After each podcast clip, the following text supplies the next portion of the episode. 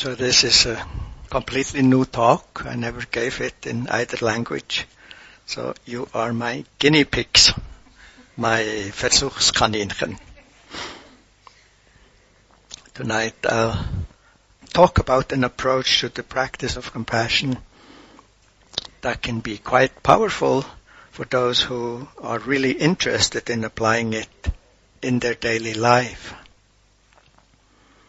It can be an addition or an enhancement to our formal practice of karuna or of metta. The title of the talk is In the Footsteps of the Other or Exchanging Oneself for Others. Lama Zopa Rinpoche says, the best way to exchange yourself for others is to think of the suffering of others as your own suffering and to help others as if they were yourselves. This talk is about cultivating great compassion by means of different approaches. The main theme here will be the exchange of oneself for others. But first I want to talk briefly about the so-called four immeasurable wishes, appamanya in Pali. They are, as you know, I hope, the heart's wishes of goodness, metta, compassion, karuna, appreciation or sympathetic joy, mudita, as well as equanimity, upekkha. These aspirations, when applied, are both a training of the heart mind as well as their expression. They are, may all living beings attain happiness and the causes of happiness. One. May all living beings be free from suffering and from the causes of suffering. Hope this sounds familiar. And may all living beings ne- beings never be separated from the highest happiness, which is without suffering. And may all living beings be free from partiality, from attachment and aversion, and live in great equanimity. So the first, kindness, metta, is the unconditional attitude of benevolence connected Uh, to, to connectedness and affection that includes all living beings without exception, including oneself, of course.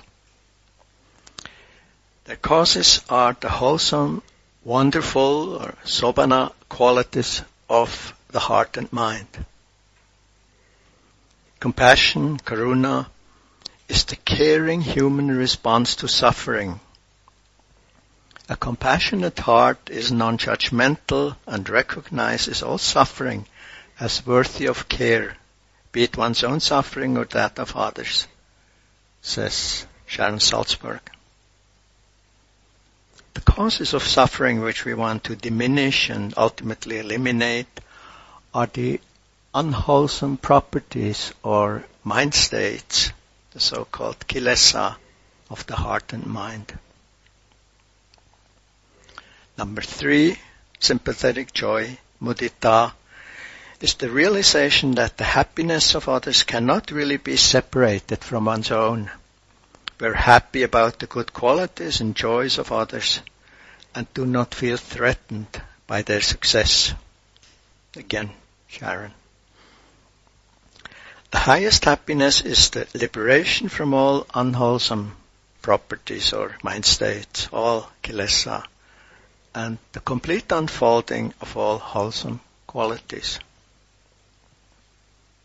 And number four, equanimity, upekkha, is the spaciousness of heart and mind which provides the framework for the unlimited nature of the three other qualities.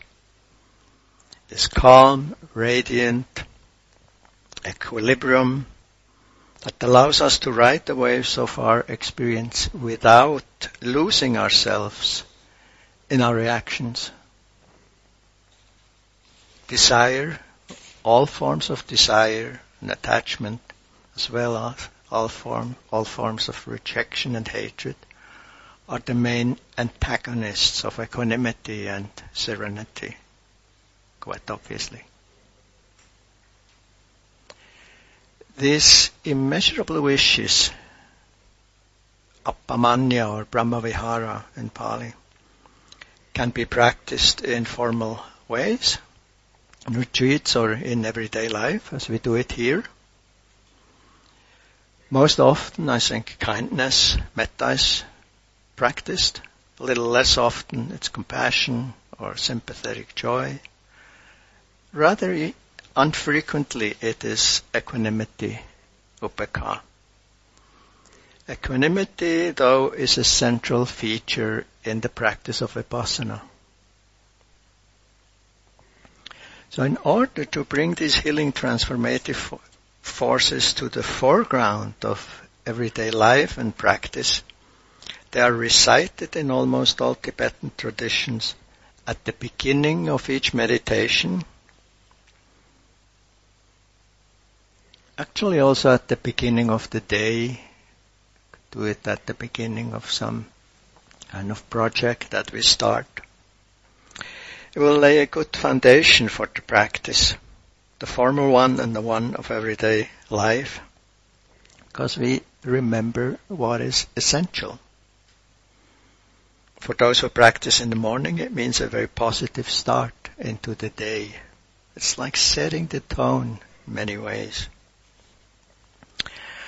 My teacher, Geshe Rabten, is not here this time.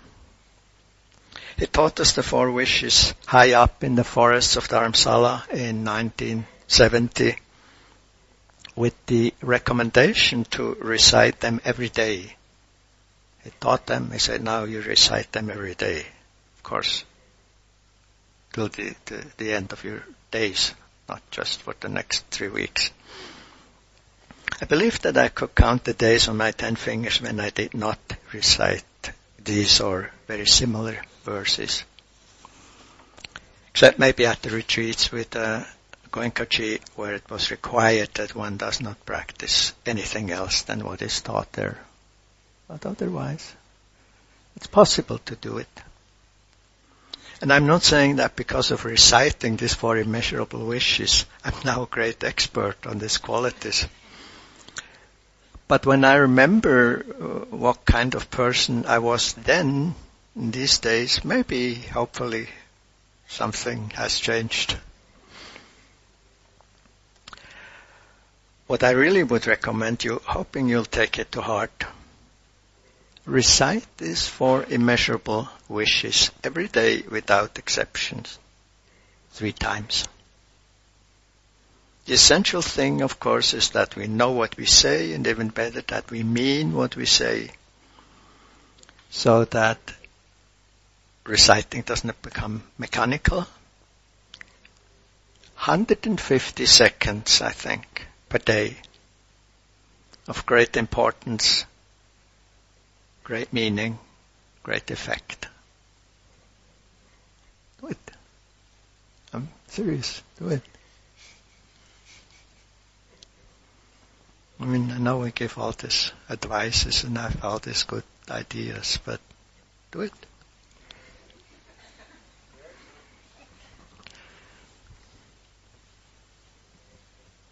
Now I'll try to convey an idea or a feeling of what kind of practice approaches people like the Dalai Lama apply in order to develop or cultivate boundless compassion.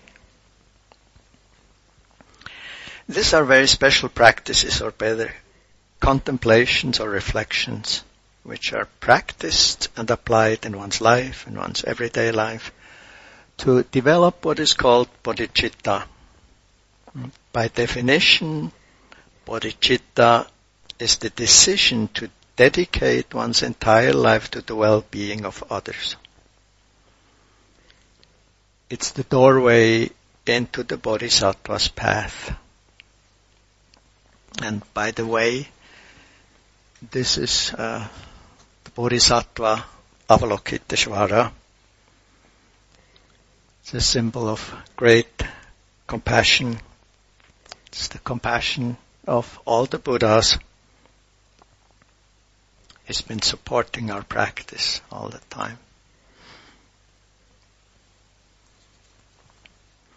In my opinion, these are very demanding spiritual exercises that go far beyond the capacity and interest of the majority of us.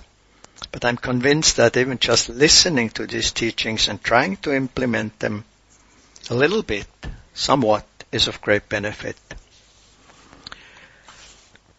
The Dalai Lama confirms this when he says, interesting statement I find. He says, forget all the fancy meditation practices.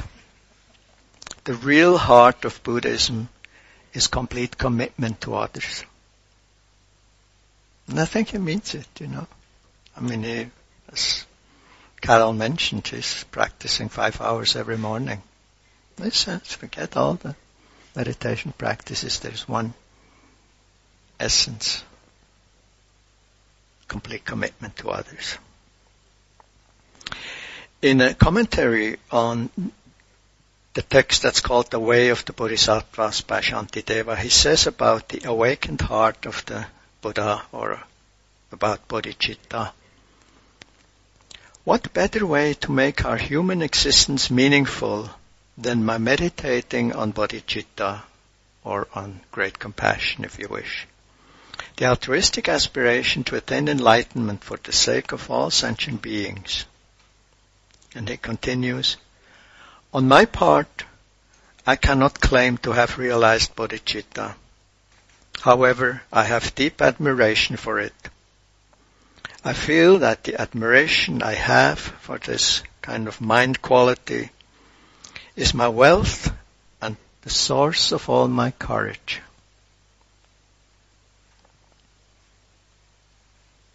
He then quotes Shantideva's verse, of which he says that it expresses the core aspiration of his life. Goes, as long as space remains, as long as sentient beings remain, until then may I too remain and dispel the miseries of the world, or the suffering of the world.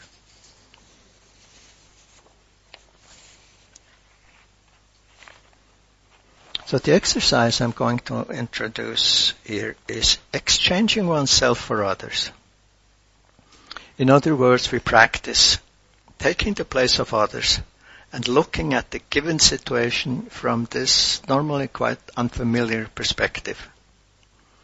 On this Shantideva writes, if you wish to quickly rescue both yourself and others, you should practice the secret mystery, exchanging yourself for others.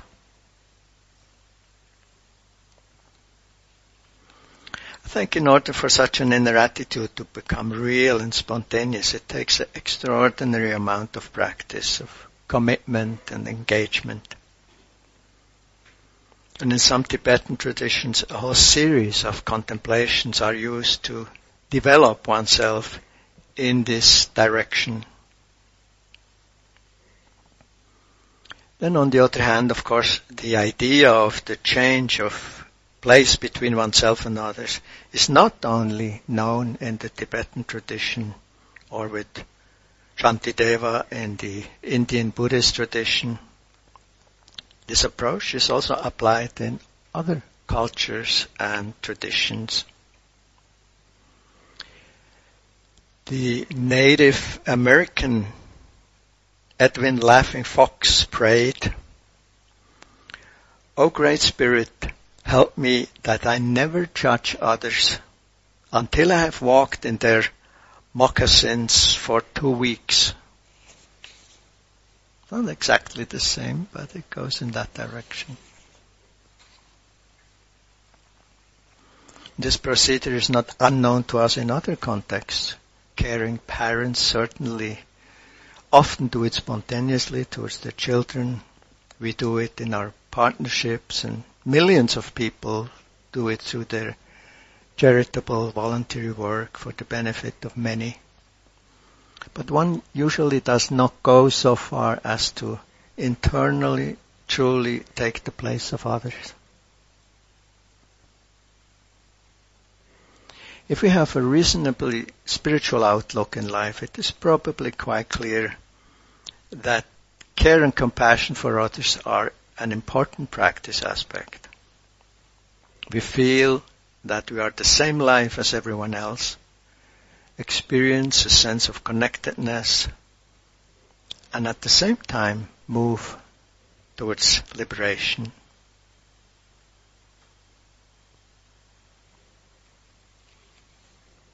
Dalai Lama says, in respect to this practice,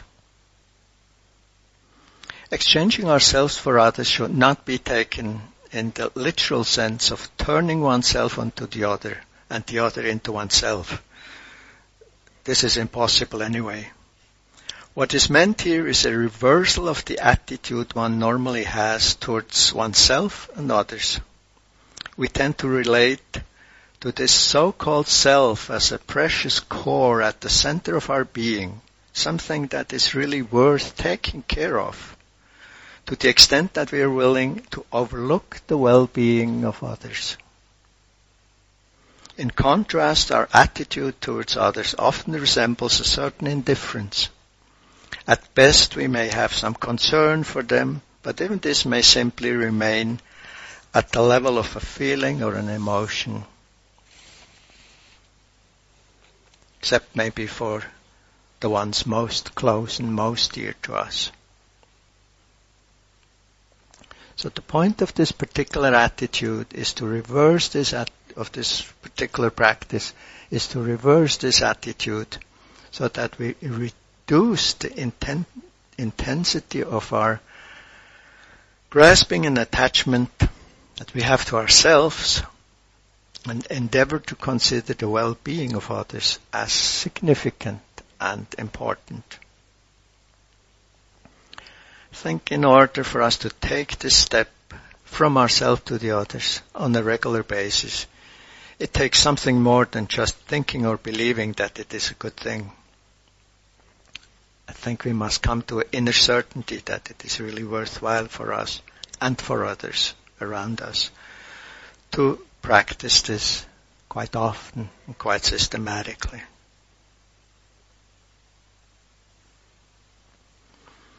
In order to actively convince ourselves that this exchange is meaningful and wholesome, it can be helpful to reflect on the advantages and disadvantages of this kind of inner attitude.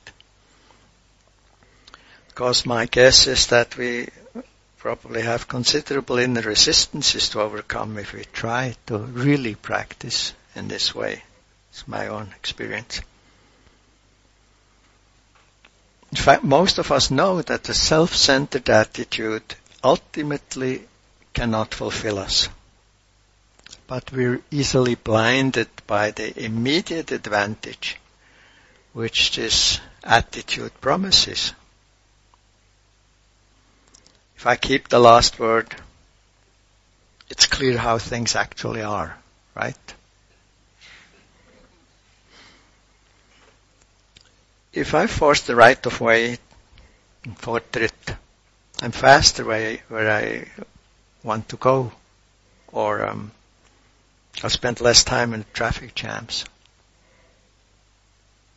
If I get on the train first, I have the better place for myself particular place I like. So I get this one. If I can ma- manipulate the taxes a little, I'll have more money at the end. And so forth. I think these are often emotionally convincing arguments that our mind presents spontaneously and plausibly. Maybe more clever ones than this one, but uh, you, you can find for yourself. they're presented in a way that not to act in that way seems almost naive or unwise or even downright stupid. You know, it's like, why would I? Doesn't make sense. So there's quite convincing parts in the mind to think this doesn't make sense. Sounds good, but it doesn't really make sense.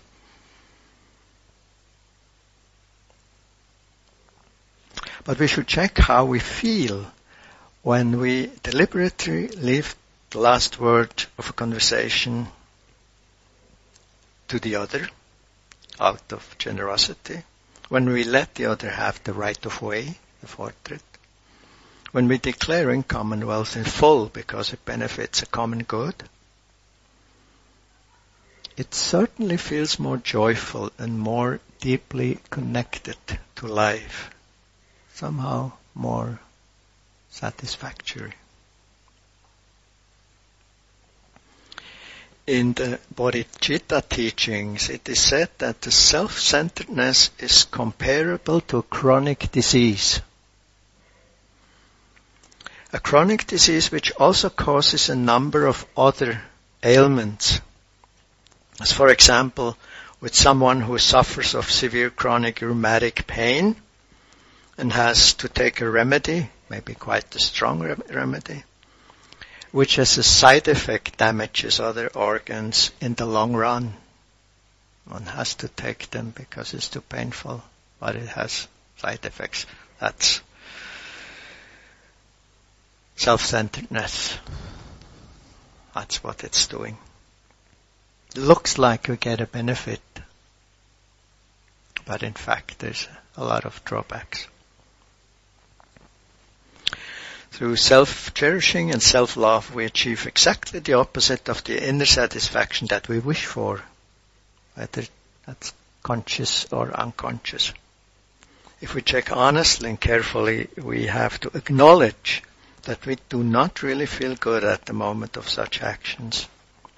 In addition, we create unwholesome inner tendencies or habits, or karma if you wish, in our heart and mind which will not make us very happy in the future.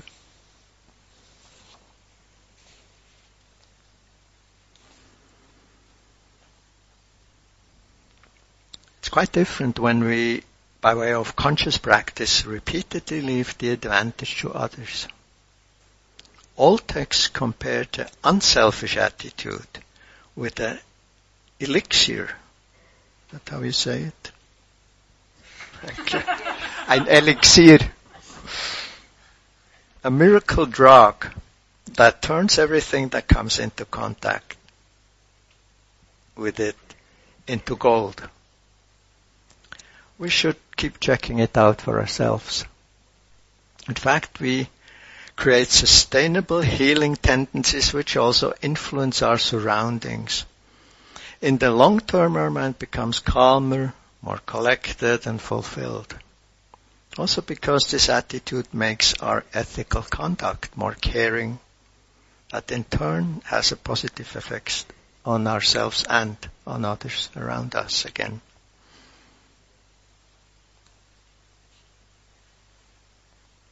There's another relevant advantage of the attitude for the benefit of many. That's the following. I'm not sure if I can put it understandably. Non-self or not self or non-duality, the understanding of which is able to liberate our minds, cannot easily be realized. The denser the feeling of self and the stronger the process of selfing is at work, the more difficult it is to see through this process of creating the sense of self there is no self, but we feel like there is a sense of I, me, mine, self. Exchanging oneself for others assails the fortress of the mistaken sense of self from an emotional angle, while it is assaulted by insight from a cognitive angle.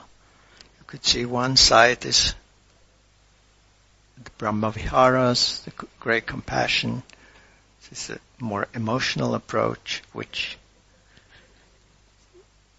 builds down this sense of, this strong sense of self. And on the other side, it's understanding how it works, that it's all dependent, the rising processes, that part of them feel, look, seem to be some sort of solid core, but are not. So we work from both sides to somehow see through or dissolve it. Exchanging oneself for others is helpful in that direction. So in short, standing up for the well-being of others is a win-win attitude. It says, if we want to make living beings happy, we should develop love and compassion and often put ourselves in their situa- into their situation. If we want to make ourselves happy, we should develop love and compassion and often put ourselves in the situation of the others. And the best way, or one of the best ways to achieve this is through the practice of exchanging oneself for others. For example, in there are thousands of possible situations. If a, if colleagues in our company, in our business disagree with us, we can imagine ourselves in their place and try to look at the given situation from their point of view. From there, we can also look back at ourselves and at our way of acting, which is not so easy. It's easy, but we don't want to look that way. But it's interesting. In the years I had spent in India with minimal financial resources, it seemed very important to to learn to haggle. I wasn't good with it, but to learn to haggle, um, to, to feilschen, very important with the merchants not to be ripped off. Over the years, however, I've spent many years in India. I also gained increasing insight into the living conditions of the millions of poor Indians and thus slowly began to see myself and my financial situation from their perspective. From their perspective, even though I had hardly any money, I was really wealthy. This moved me to switch from being clever to being more generous with them. Like seeing the other side changes things. Don't have even to force it, but to see things from the opposite side.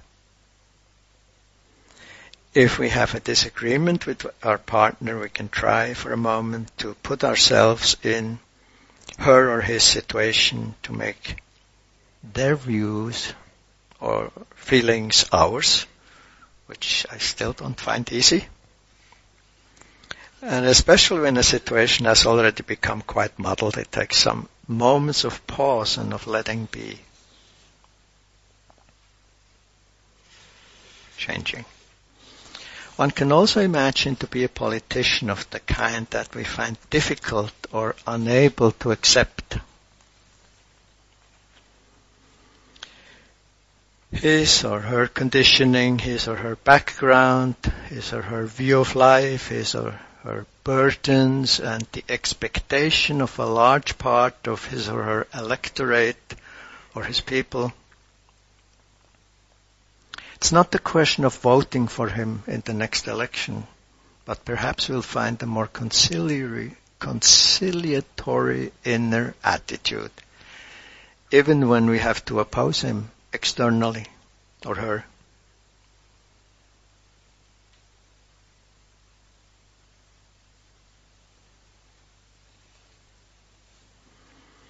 I'm very concerned with the refugees in Bosnia. Nearly 10,000 women, men and children are stuck there since a long time. They can neither return nor move into the EU. They're basically stuck at the border of the EU, which is Croatia.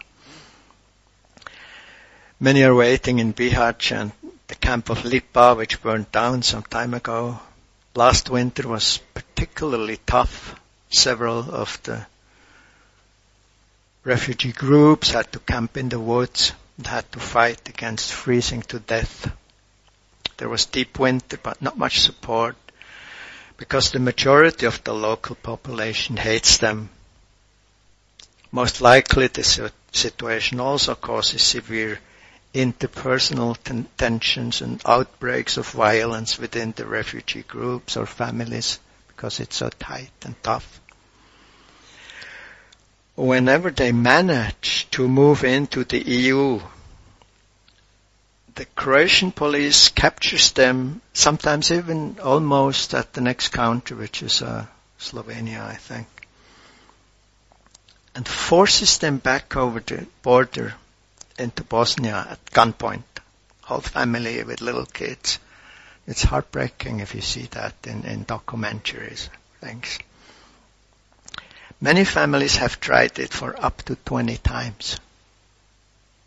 Brought back. Sometimes they brought back after five miles. Sometimes they make it across the whole country and then back. To take their place means by means of a lively imagination is almost unbearable, I find. Yet is a fact that they have to hold out without no prospect of improvement of their situation. Whatever we can do is just a drop on a hot stone, but we have to do it, whatever we can do, even if it's just financial support. Exchanging places can motivate us to do so.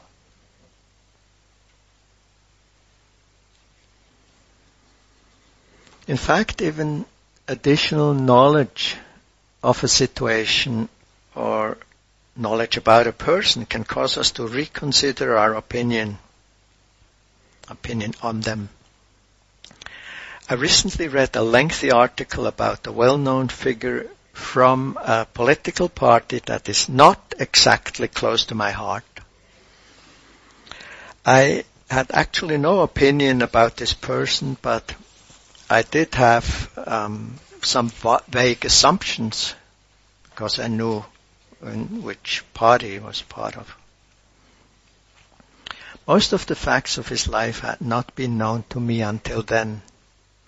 What I learned was completely surprising and in many respects quite far away or even the opposite from my previous vague assumptions. Although the man is still not on my line, the facts I received about him and his life triggered a, a rather drastic change of perspective in me. I hadn't even tried to take his place, and yet my perspective changed in a surprising way. Of getting personal information about someone can already change a lot. As a regular exercise we can practice in the streets, in everyday life. For example, by briefly taking the place of, of not everyone, but of some of the people who walk past us or who sit on the wayside. We can put ourselves in the place of our neighbors, uh, friendly and the unfriendly ones. We can take the place of the waitress in the restaurant or the place of the salesperson when shopping. We can take the place of the meter maid, the traffic warden. She's about to put this infamous paper on our windshield or somewhere.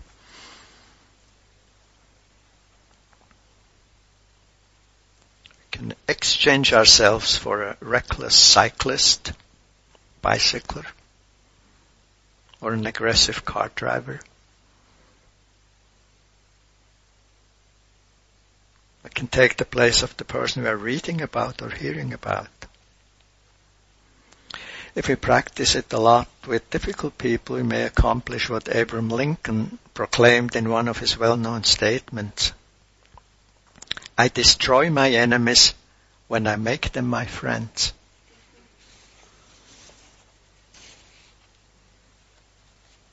If we really practice this exchange, we can see that the effect is different from simply treating others with interest, understanding, and compassion. But all these contemplations are certainly not easy, but rather demanding, and one might tend to forget a lot of the time. Taking the place of others often requires finding understanding, compassion, and equanimity for them, which in turn requires that we must also have understanding, respect, and compassion for ourselves. This is particularly necessary when it comes to people who are fearful or jealous or arrogant or stingy or selfish or even malicious. Meeting these people with interest and compassion requires from us not to run away from the pain, all these feelings with our, all these feelings within ourselves. We can take up this challenge. It will transform our attitude to the feeling of others by understanding or being compassionate with the feelings of ourselves is something we have been, or many of you, of us have been doing here in this week at times.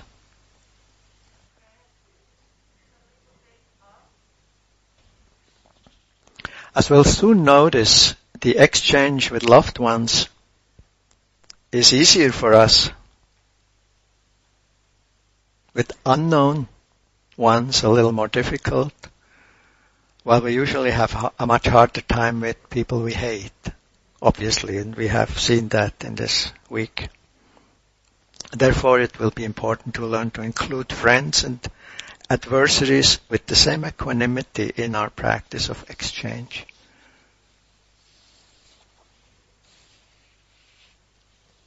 We start when it is easier for us with ourselves and with benefactors, and we move towards people for whom Metta or karuna is difficult for us, namely for the ones we dislike or hate.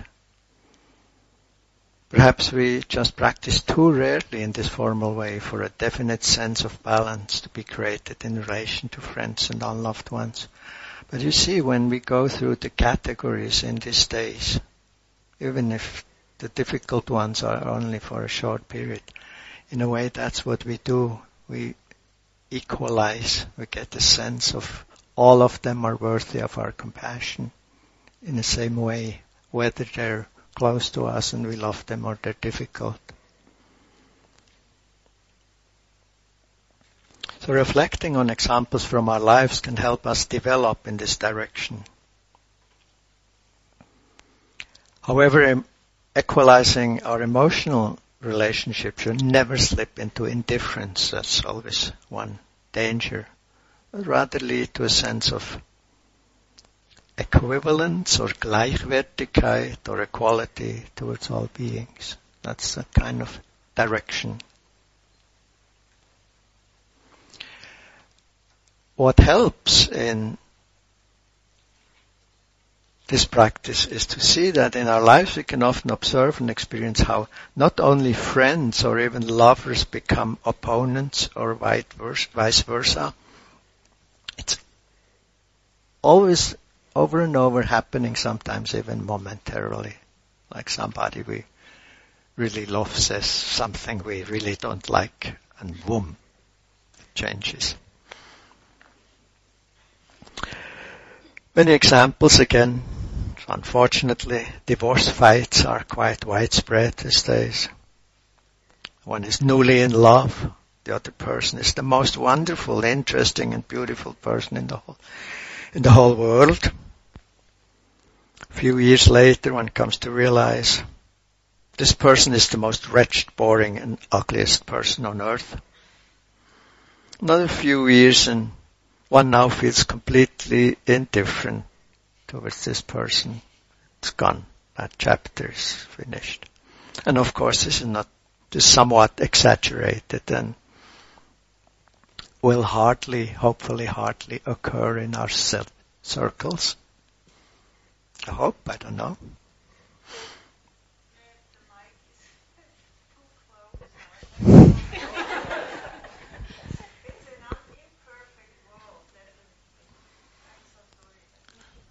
What did she say?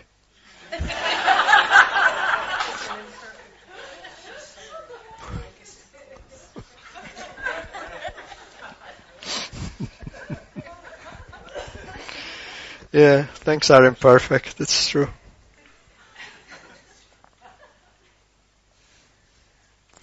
Even in mild cases, is this okay this way? Even in mild cases, it is astonishing how drastically our relationship with others can change into its opposite. Nations just as Japan and the US have fought each other in the cruelest way, as we all know, during the Second World War up to the use of nuclear weapons. Only a very few years later, close trade, trade relations and a lively cultural exchange began. Complete change. In my school years, one day a skinny, rather unsightly, somewhat clumsy looking boy appeared in our class. I don't know why he came in late somehow. My reaction towards him, they were not exactly sympathetic. A year later, we were best friends for years to come. He still was skinny. Me too. we can despise people only to one day see them as friends or even as highly esteemed acquaintances because of changing circumstances. With today's unloved people or opponents, it can be the other way around. Perhaps there were times when we appreciated them or cultivated their friendship and now we suddenly experience them as opponents. As we become aware of these processes, we increasingly realize that it makes no sense to despise or hate certain people and cling to others with attachment or desire. That kind of observation can help us to give up a fixed sense of seeing someone as adversary and vice versa. It can help us to put down the rose-colored glasses through which we look at our beloved ones and help us to look at them in a realistic light and thus diminish our clinging to them. In the same way, we can remember that all the countless strangers we don't care about whose pain or well-being leaves us untouched may one day help us or even be our good friends. It's therefore actually quite inappropriate to ne- neglect or ignore them. In the early 70s, myself and countless others, friends, experienced a, a, very inspiring example of unbiased kindness in the Tibetan Lama Yeshe, who unfortunately died way too early in his life.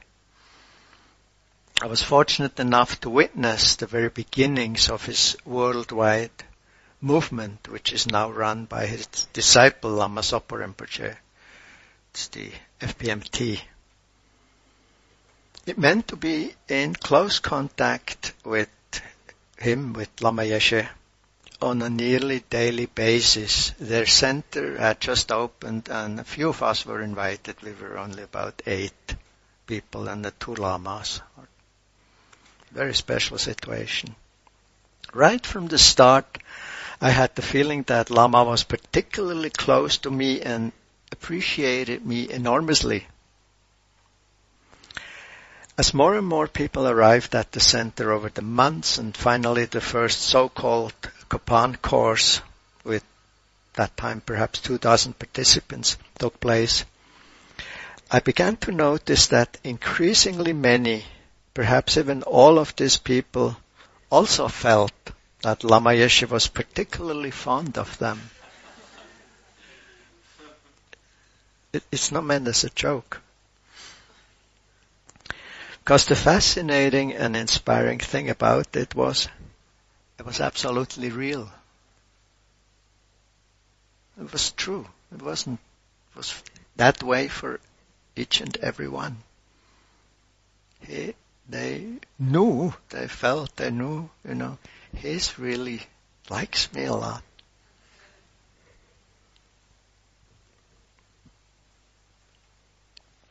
He had truly developed this power of heart to meet everyone as if he or she were his dearest friend.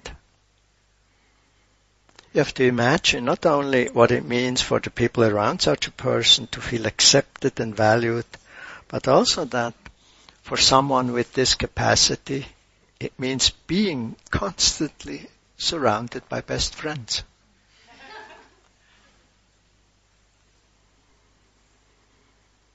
What can also help to develop oneself in this direction is to apply the just like me practice recommended by Pema Chodron.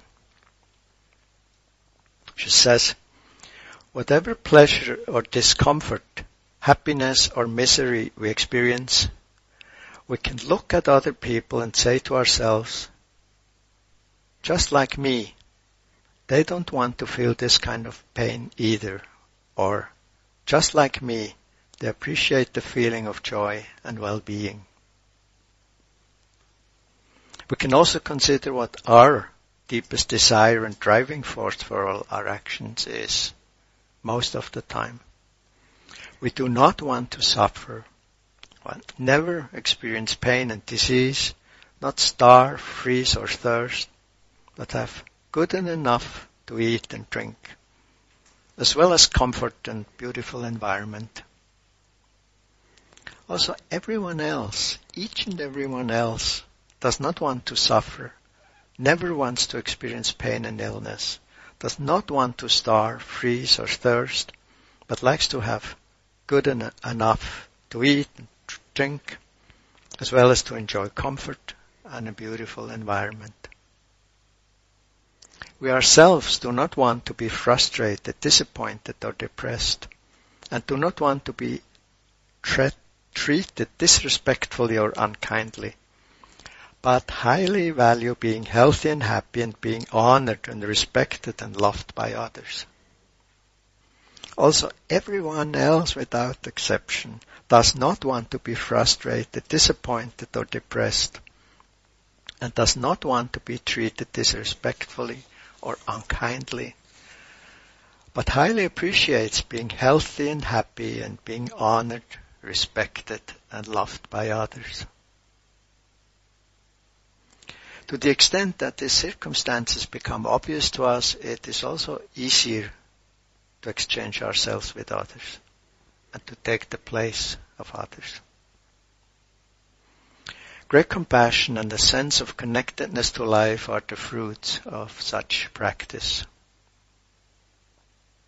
I'll end with a verse by the Dalai Lama that's called, Never give up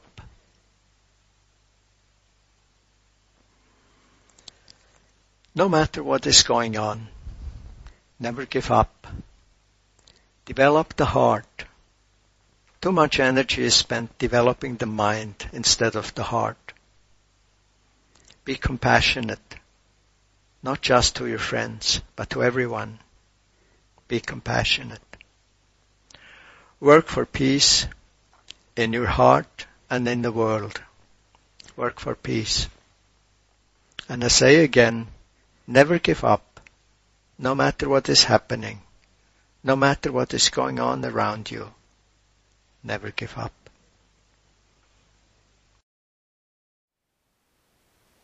Thank you for listening. To learn how you can support the teachers and Dharma Seed, please visit dharmaseed.org slash donate.